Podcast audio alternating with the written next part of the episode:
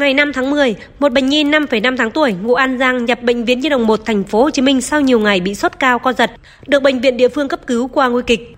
Qua xét nghiệm, bác sĩ phát hiện bệnh nhi bị viêm màng não. Chụp CT scan não thấy đã có biến chứng tụ mủ dưới màng cứng. Bệnh nhi được điều trị kháng sinh và phẫu thuật. Bà của bệnh nhi là Trần Kim Vi Bội cho biết, trẻ bị sốt cao kéo dài 3 ngày nhưng gia đình tưởng chỉ sốt do viêm hô hấp thông thường, không nghĩ đến tình trạng bệnh nặng nên đã đi khám ở hai đơn vị tư nhân. Sau khi được kê đơn thuốc hô hấp, trẻ không khỏi bệnh mà sốt cao hơn, co giật nặng. Các bác sĩ ở bệnh viện tỉnh xác định bệnh nhi bị viêm màng não và tìm cách hạ sốt, cấp cứu cho bệnh nhi. Bệnh nhi có tiền căn, viêm tai giữa tái đi tái lại nhiều lần. Nó đi xét nghiệm máu luôn nhưng mà bác sĩ nói là không có bị gì hết, đi sốt thượng thôi. Cái ngoài thứ ba cái nó bị trận mắt, nó gọng tai. Lên đây là bác sĩ nói là nó đã biến chứng rồi. Nó lên mới có mấy ngày mẫu liền. Nó còn ngủ giờ phải theo điều trị nữa, không biết có bao lâu không biết. Không chỉ có cháu bà Bội, hiện trong khoa nhiễm thần kinh Bệnh viện Nhi đồng 1 có hàng chục trẻ bị viêm màng não nặng đang điều trị, phần lớn là trẻ từ các tỉnh thành khác chuyển đến. Đáng nói, nhiều phụ huynh nhận thấy vài biểu hiện của con giống cảm sốt đơn giản, các phòng khám tư nhân cũng không phát hiện những biểu hiện bất thường của trẻ, chỉ cho các đơn thuốc viêm họng, sốt ho thông thường. Anh Sơn Đạt ngụ Sóc Trăng là ba của bệnh nhi 6 tuổi bị viêm màng não cho biết, Trước đó, do có nhiều triệu chứng như sốt, đau đầu, nên gia đình cũng chỉ đưa đi khám tư nhân, không phát hiện ra bệnh cho đến khi trẻ bị đau đầu kéo dài, gia đình đưa lên tuyến trên. Ở nhà cái nó sốt, bà nội là ờ, sốt bình thường thôi. Đi khám bệnh ờ, bác sĩ ờ, cho thuốc uống, thấy nó đỡ, đỡ xong sốt lại, cái nó sốt cao, cái nó co giật. À, bác sĩ nghi là bị sốt xuất huyết thôi. Nay cả 10 ngày tại vì nằm ở lên lên bệnh viện của huyện á, xong mới lên tỉnh Cần Thơ, thấy không ổn rồi mới chuyển lên đây.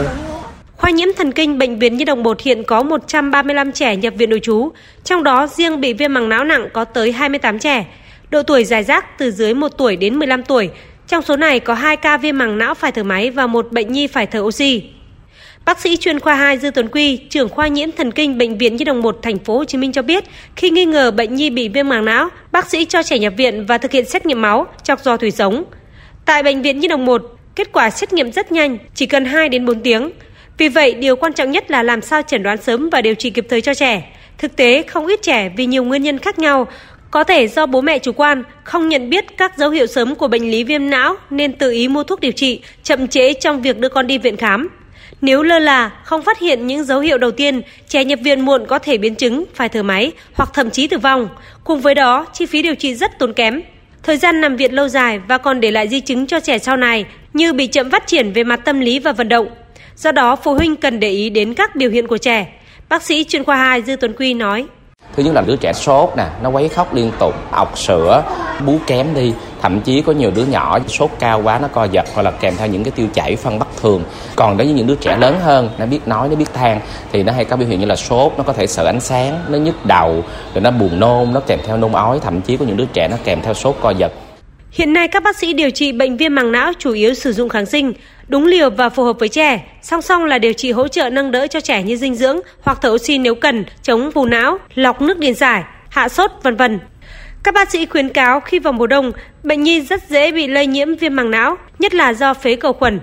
Đặc biệt, yếu tố nguy cơ xảy ra ở những trẻ bị nhiễm trùng đường hô hấp, tái đi tái lại nhiều lần, viêm tai giữa, viêm mũi họng, viêm xoang, trẻ bị suy giảm miễn dịch, Do đó phụ huynh cần thận trọng, theo dõi sát sao các triệu chứng của con, chú ý quan sát và sờ phần thóp ở đầu trẻ với dấu hiệu thóp phập phồng hoặc căng phồng.